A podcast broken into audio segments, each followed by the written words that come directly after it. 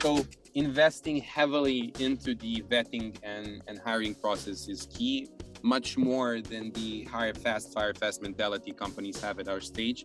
Because here, um, the amount of time you need to invest into someone to onboard into blockchain is a lot. So, in that perspective, uh, that doesn't work so much. So, we're more of investing extremely like a lot into the vetting process and actually filtering out people and finding the correct candidates. Welcome back to the Scaling So Far podcast with me, Dan Keynes. I had such a brilliant time speaking with Bogdan Habic, co founder and CTO of blockchain infra startup Tenderly. We chat through their approach to hiring and developing engineers globally, enabling the team through knowledge sharing and investing in the hiring process, and why it's so critical at the stage they're at. They recently raised $40 million in a Series B round following 400% year on year growth, which is pretty staggering. So, congrats to the team on that. If you're in the blockchain industry or passionate about scaling tech and engineering functions, do give this a listen. Excellent. Bogdan, really pleased to be chatting with you today. First off, thanks for joining us on Scaling So Far podcast. Great to have you with us. For our listeners, can you tell us a bit about yourself to kick things off? Sure. So first of all, thanks for having thanks for having me. Uh, so I usually like to explain myself as a too much information type of person, as in probably each form of human expression has been abused so far, uh, so much by far uh, by me to actually say things. As my mom would say, I would probably talk on my elbow if it could be possible. But yeah, uh, from a professional vocation perspective, I'm the co-founder and CTO of Tenderly, so uh, last 10 years has mainly been me uh, working on distributed systems problems, which is mostly what we do here inside of Tenderly right now. Uh, prior to Tenderly, I was part of a startup that got acquired by GoDaddy at some point, and then was part of Celsius, which is like the lending platform on uh, on blockchain.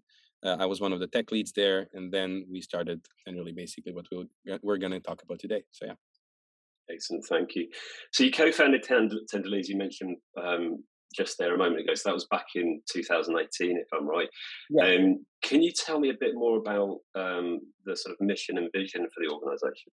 Sure. So um, it first started as like scratching your own itch type of problem. We started actually as a yeah. hackathon project that did a completely different thing that, than what we're doing right now. and then the tenderly that you see right now was actually us building internal tooling and we found out that we enjoy doing that much more than the initial project we set out to make and then we discovered from a mission and vision perspective, um, as we truly believe blockchain is um, the next big step when it comes to computation and, and everything around that.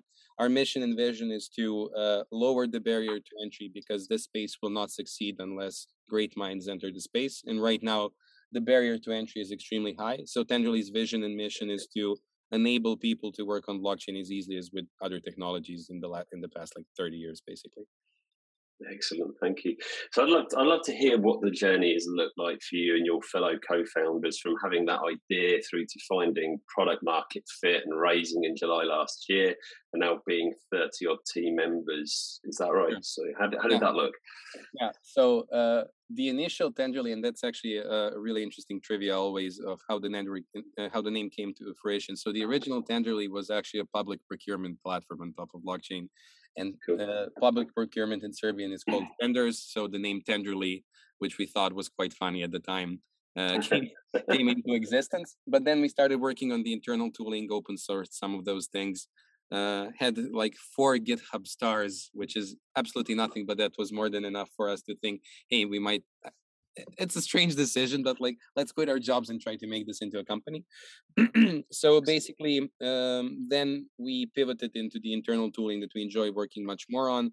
Plus, that was much more aligned with what we did in GoDaddy and previous companies, which was mostly enabling other teams with infrastructure and everything else around that.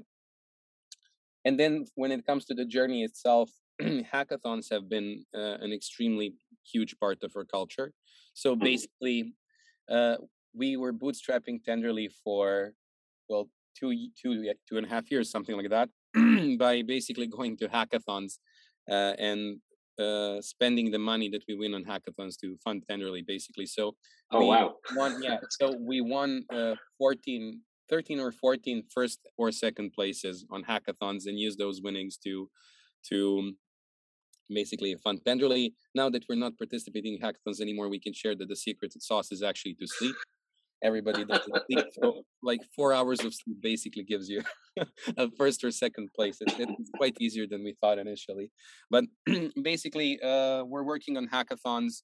Um, and then when it comes to product market fit, again, hackathons were really important so, because what we would do, we would travel around Europe, uh, around blockchain hackathons, and then try out new ideas. And then if we win a place and enough people approach us and enough VC approaches about the idea, we would see that as a signal that it might make some sense. Mm-hmm. But when it comes to product market fit in general, I think it was a bit easier for us because we weren't building tools actually for us as in other developers. So we knew like some of the pain points, but actually 70, 60 or 70% of Tenderly was completely done by user feedback, as in mm-hmm. in the previous company, the one that got acquired by GoDaddy, which was called uh, ManageWP. Um, we were thought almost in, in indoctrinated into knowing that like you should always listen to users and user feedback was like king for everything. So from day one literally tenderly had like an in-app chat and anything anyone mm-hmm. would ask we would at least write it down but usually try to actually make it into a feature like in, in a couple of days. So finding product market fit was basically just listening to people feeling pain and then trying to alleviate that pain. And then when it came to funding at some point, I really think funding is a side effect of bringing value. I think funding shouldn't be the goal of the company. I think bringing value should, and then funding funding is like an accidental thing that happens because of bringing value. Again, huge air quotes on the accident, accidental, but but it should it should be perceived as such because I think then the main focus isn't like bringing the number of your like the valuation of your company up, but actually bringing value. So then in uh, beginning of last year, we got approached approached by Point Nine. We already had like an existing relationship with them where we were like, like doing regular check-ins around how we were doing. And they said like, "Hey guys, we like the progress and like everything else that's happening. Do you want to do a seed round?" And then uh, closely after, uh, so seven days between the money landing and then uh, between signing the Series A, A, term sheet was between Point Nine and Accel. But during the due diligence process, we were approached by Accel, um, asked like if we want to do a Series A. We thought, I mean, it's too early, as in like we it has been like less than a month from signing the term sheet for the seed round, um, and we thought that we don't need any more money. And they said, yes, it is true, you don't need any more money, but the expertise you can get with this is much higher, bigger. And then we actually took a step back, started thinking, and then actually saw the actual big picture. We thought that we saw the big picture, but we saw only yay big. It's like much, much, much, much bigger. Uh, and then through the whole process of a bunch of conversations with them and everything else, actually saw what Tenderly can be. It's something much bigger than we in, uh, originally envisioned. So we did the Series A with Accel as well, and yeah, right now we're 37, 37 team members right now. Well, cool. And following that funding in July last mm-hmm. year, there was a big push to recruit engineers and business people to support in expanding your global foot, footprint. I'd love to understand what your hiring approach has been since then, some of the processes and initiatives that you've focused on when it comes to scaling the team, and how have you um, had to adapt um, from those much earlier stages? Sure. So in the earlier stages, we had a very wrong assumption that hiring isn't a full-time position because you're just doing interviews. so at the point where your calendar is filled and you're actually having a tough time um, differentiating differentiating between candidates and everyone else, uh, one of the things that actually uh, Pavel from Point Nine was uh, saying actually from day one is that to hire a recruiter or a talent manager to help you out. Mm-hmm. So when we did that, that's uh, Nevena when she joined the team, you could see like tenfold, and not just the output, but like the quality of the process itself. Because Excellent. believe it or not, hiring is a full is a full time. Oh no, I can. I, am with you on there. That's yeah. what I do. yeah. yeah. so so yeah uh, that is like one difference between like being seven people and right now is actually uh, having someone who owns the process uh, works on it constantly and, and adapts it um, that's one and then when it comes to hiring uh, engineers and business talent uh, for engineers it's it's a bit easier for us as it like for all four of us are engineers so we can like establish some baseline a bit easier.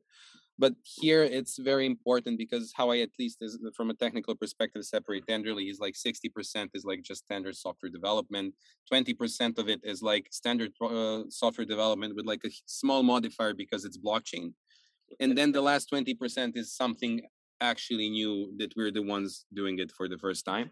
So you basically are hiring for that 20% because those people usually know to do like the previous 80%. Yeah. So investing heavily into the vetting and, and hiring process is key, much more than the hire fast, fire fast mentality companies have at our stage. Because here, um, the amount of time you need to invest into someone to onboard into blockchain is a lot. So, in that perspective, um, that doesn't work so much. So, we're more of investing extremely like a lot into the vetting process and actually filtering out people and finding the correct candidates and then when they come investing also in their education and everything else but yeah, a sure. huge emphasis on the selection process basically that's good to know and this sort of ties into my next question so what are you really focused on for the next 12 months as co-founder and cto at tenderly sure so those are two hats that are overlapping by a lot but some of the things they need to focus are kind of in dissonance to one another so definitely one is scaling the engineering team. The idea is by the end of the year for the engineering team to have around 60 people. so that's definitely a hard job, um, especially because uh, right now we're hiring mostly senior engineers. But to have senior engineers, you need to hire junior engineers as well to produce new senior engineers like globally. So investing also into internal education, we have been thinking a lot around that to basically mm-hmm. fast track junior developers into like what is a senior, at least from our, our perspective. So that's, definitely one focus. The second one is uh, scaling up the product suite from a technical standpoint. As right now, having more people, we can parallelize more. But when you're moving fast, things happen to break. So uh, definitely not forgetting that we are a platform as a service product in the end and then we don't have the benefit of breaking or not loading or everything else so trying to optimize for velocity but also not losing the stability that's the second thing that's mostly on my mind mm-hmm. and then i would say those are the two mains one like from a cto perspective and then like from a co-founder perspective um, keeping the culture and we'll talk about this i guess a bit later but keeping the culture yeah. that we had so far because when so much pe- so many people are joining so fast it's uh, very important so the culture should definitely change with new people. I mean they, we are uh, we want to, them to join the team to influence the culture but also keeping like the initial things that made tenderly tenderly if that made sense. Absolutely absolutely yeah, yeah that, that's like one focus and then the second focus is more business development and strategy as in uh, how to expand more in the verticals that we are right now discovering new verticals as well and yeah Excellent. And as co-founder and CTO, as you said, this is really overlapping quite a bit for you. Getting the right, right, high quality talent into your team is super critical um, to the success of the product, being able to achieve the milestones and your roadmap. So, what's your approach to partnering with talent acquisition in order to achieve your goals? You mentioned earlier on that you realised this was a this was a full time job. So, so how do you how do you make sure you're working with talent acquisition yeah. to, to make sure you're achieving? We definitely found out that you can build a whole company around this basically so people are actually doing this for a reason basically. So um, i think there's two parts to that question. The uh, first one is uh, hiring key hires slash leadership that's one and then the second one is hiring uh, hiring the rest of the team who's also pushing that vision that that is kind of made by the leadership team in the first one, it's definitely important, especially, um, for example, in Serbia, the go to market talent is lacking when it comes to our type of product, as in it does exist for consumer type things, but for a B2B infrastructure platform or a platform as a service product that we are, it's lacking. So definitely working with talent acquisition to help us scale globally, because I know a lot mm-hmm. of engineers in Belgrade they are in Belgrade. So it, it's kind of a double-edged sword there because the engineers are good, but there's like a finite amount of people. So working with talent acquisition in general to help us scale and actually make Tenderly into a global company, which is like one of our missions. That's one. So that's for and definitely then when it comes to leadership and everything else, helping us to find people who have um, a vision and mission, or at least um, driver that's similar to ours or compatible with ours so we can basically pull the company together so yeah Excellent. Thank you very much for that. The world of blockchain is incredibly exciting and ever growing, but with that comes the need for very niche talent who at times needs very specific skill sets. How do you not only attract the right candidates, but assess whether they're right for your team at Tenderly? Mm. So we're kind of coming back to those 20% basically that we, yeah. that we mentioned.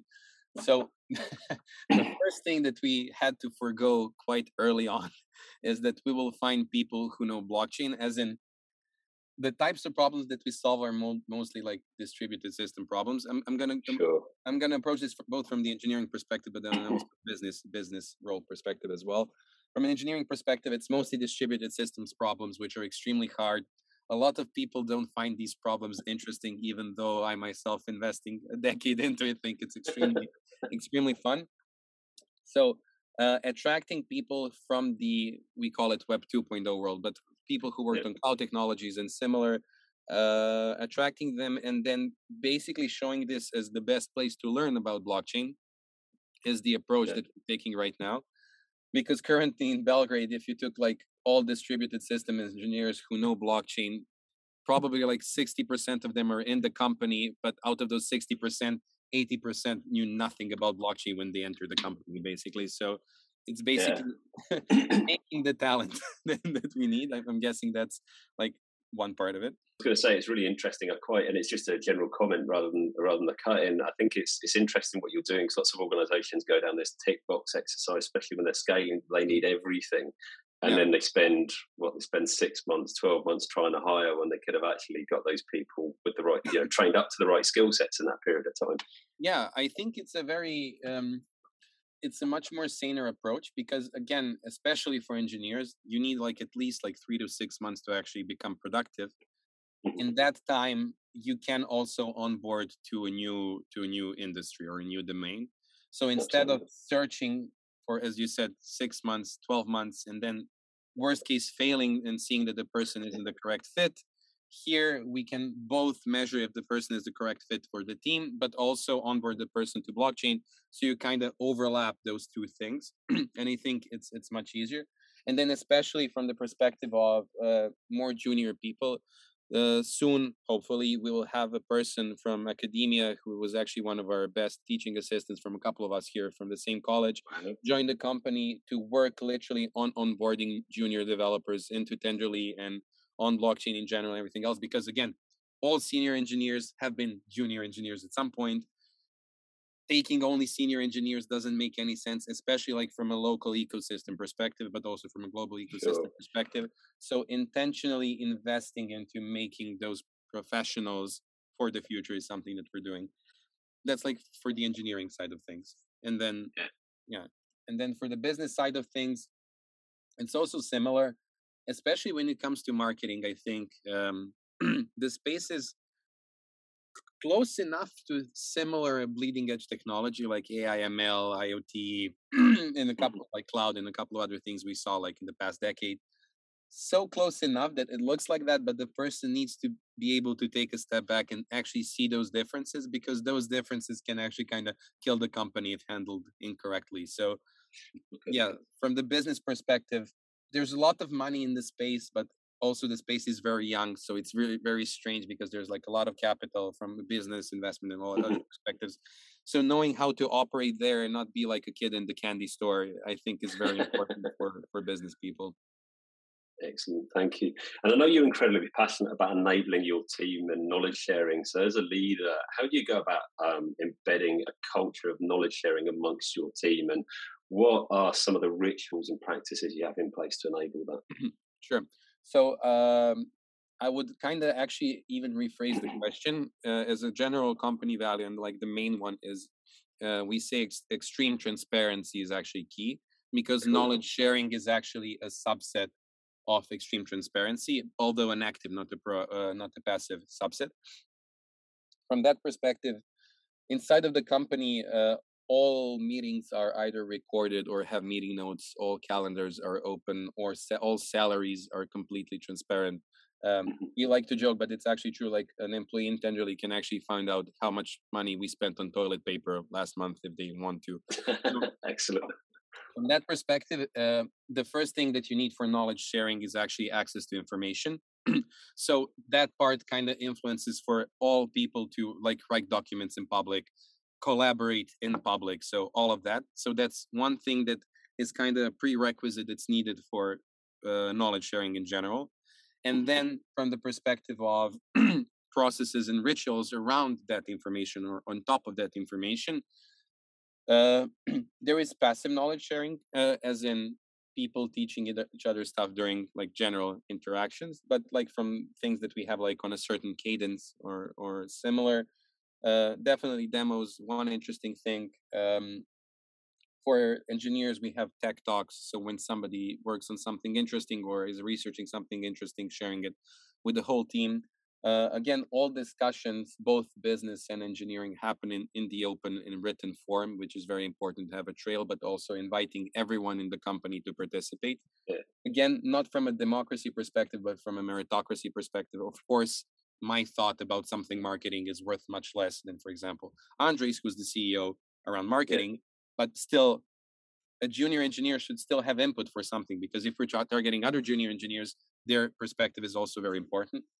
Absolutely. So tech talks uh, or similar similar type of uh, sharing information like in front of multiple people, and then um, also it's mostly yeah it's mostly everything around written form and collaboration in the open. I think that's like the the most important thing. And then finally we do a bunch of uh, talks like again I think picking correct people is picking other people that will at some point leave your company to start their own those people yeah. always perform very well.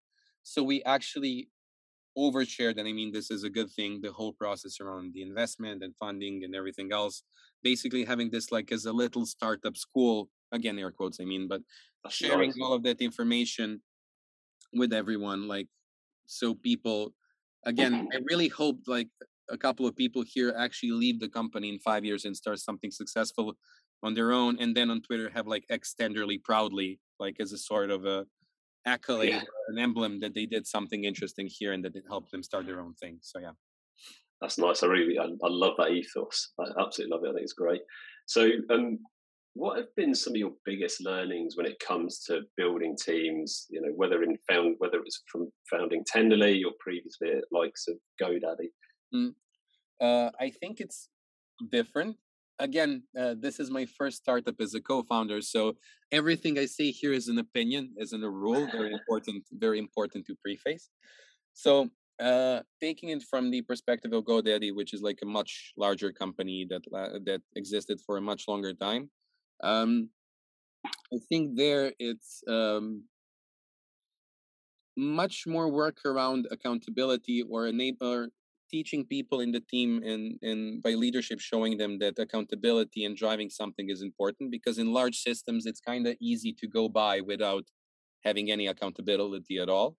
So i think learning that and from that creating new managers like future managers who will actually show that to other teams as well. So i think that was one. And then in a startup kind of when there isn't like especially when there was like between 7 and 14 of us you have to own a thing even if you're not good at it because there's just sure. like there's a finite hands on deck amount of hands of deck um so it's more less that but it's actually um optimizing for correct things at the correct time i think that's like mm-hmm. one usually like what's an mvp or like what's an 80-20 solution to a particular problem um, and then here what we did a huge emphasis from like building a team is um, actually all of our engineers as an example are doing customer support not because we don't want to have a customer support department but because they should feel the pain the customer feels because that creates that creates empathy towards towards customers. This was actually learned by us accidentally in in ManageWP i was um, the engineer that was nearest to support so everyone for, from support was coming to me to ask things and when you hear how many things they hear from customers it starts to hurt you. So you want to fix things, you want to make things right. So you develop empathy and then make better product decisions, like as a side effect of that. So in a startup, I think it's extremely important for all teams, not not just engineering, to be extremely close to the customer, talk with the customers. So involve people in in conversations, group chats, group emails, whatever. Uh, that's one, and then the second one is, yeah, thinking um, in terms of product. And again, this is very important for all teams. Thinking in, in terms of product and not their own vertical, I think, is really important as well. Excellent. That's good to hear. I love some of the stuff that you're talking about there. It sort of reinforces that transparency piece as well.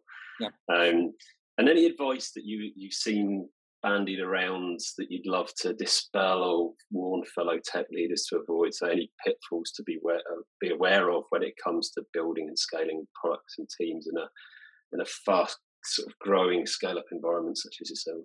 Sure. Uh, I think uh, first one is as a leader, so this isn't something that should trickle down to people in your team, but as a leader, uh, the fact that you're ma- making something new, as in like starting a company and scaling, that cannot be an excuse for making a toy, as in making things unstable and like, oh, we're just starting out, so it's okay for this not to work. It's okay for this to break. Yes, it is okay, but you you yourself shouldn't ever use that as an excuse for yourself. This isn't something you shouldn't force down to your team because that would be extremely toxic, micromanaging and everything else. I'm mm-hmm. more talking about internal conversations that you have with yourself during shower when you lay in bed or or whatever, and then especially between other people in leadership.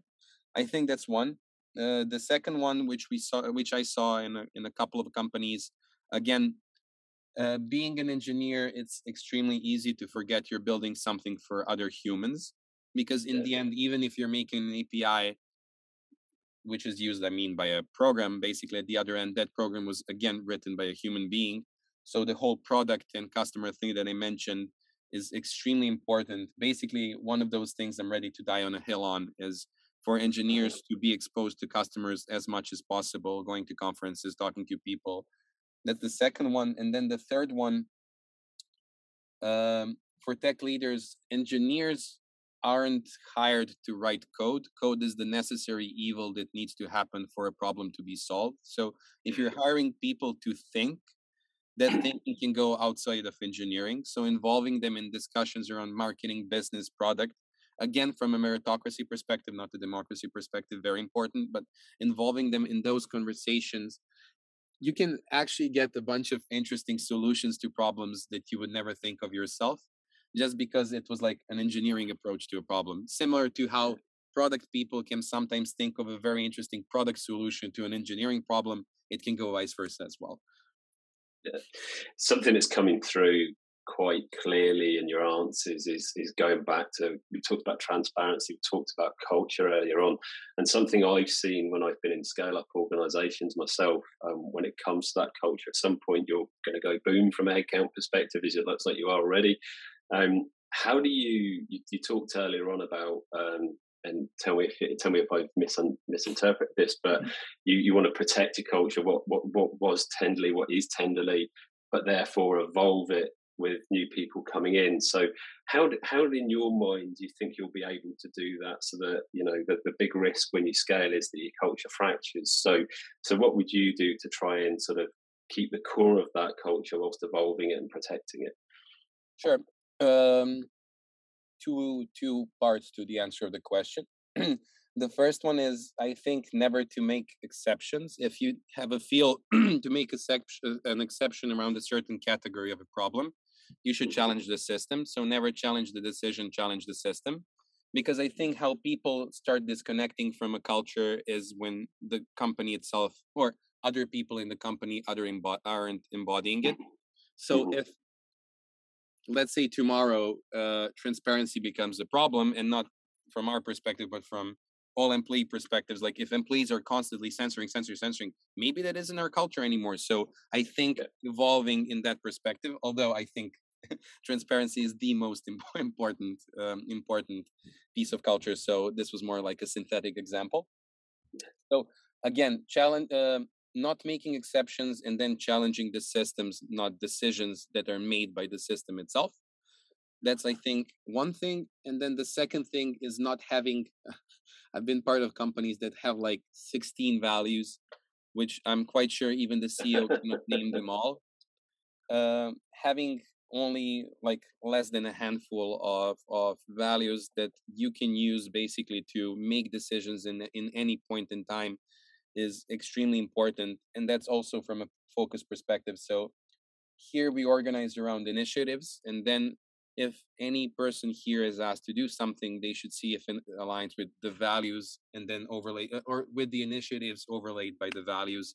Again mm-hmm. if everyone is thinking like this and then if somebody mis- misbehaves in this system they probably did it for a reason just talk to a person nobody is in the company to do bad things.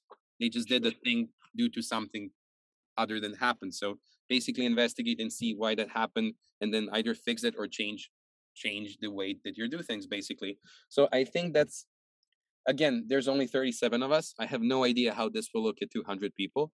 Um, but what we think again is those two things, if kept in mind correctly, will scale this in a good way. Excellent. And if there's one thing that you could wave a magic wand that and fix when it comes to building and leading tech teams, what would that be? Uh, thinking that thinking that uh, engineering is the most important thing. Uh, so I know this is a very polarized thing to say, the least, especially like as an engineer. But um, really, while making the startup, we found out like the whole build it and they will come mentality is definitely faulty. That's like the 1st mm-hmm. thing. The second thing there also is yes, engineering is extremely important, but product is extremely important as well. Uh, I remember my manager in in ManageWP and then GoDaddy once said a thing that a couple of people got um, sad when they heard, but it was inspiring to me when he said engineering is the instrument in the, hand, in the hands of the product. And then people felt that engineering is less important, but the sentiment there isn't that. It's that one cannot function without the other. So if you look at all of the verticals in the company, um, and I mean this is for everyone else, but again, you asked like to wave a wand and and and remove like the tech uh, tech side of things, what people think in the wrong way.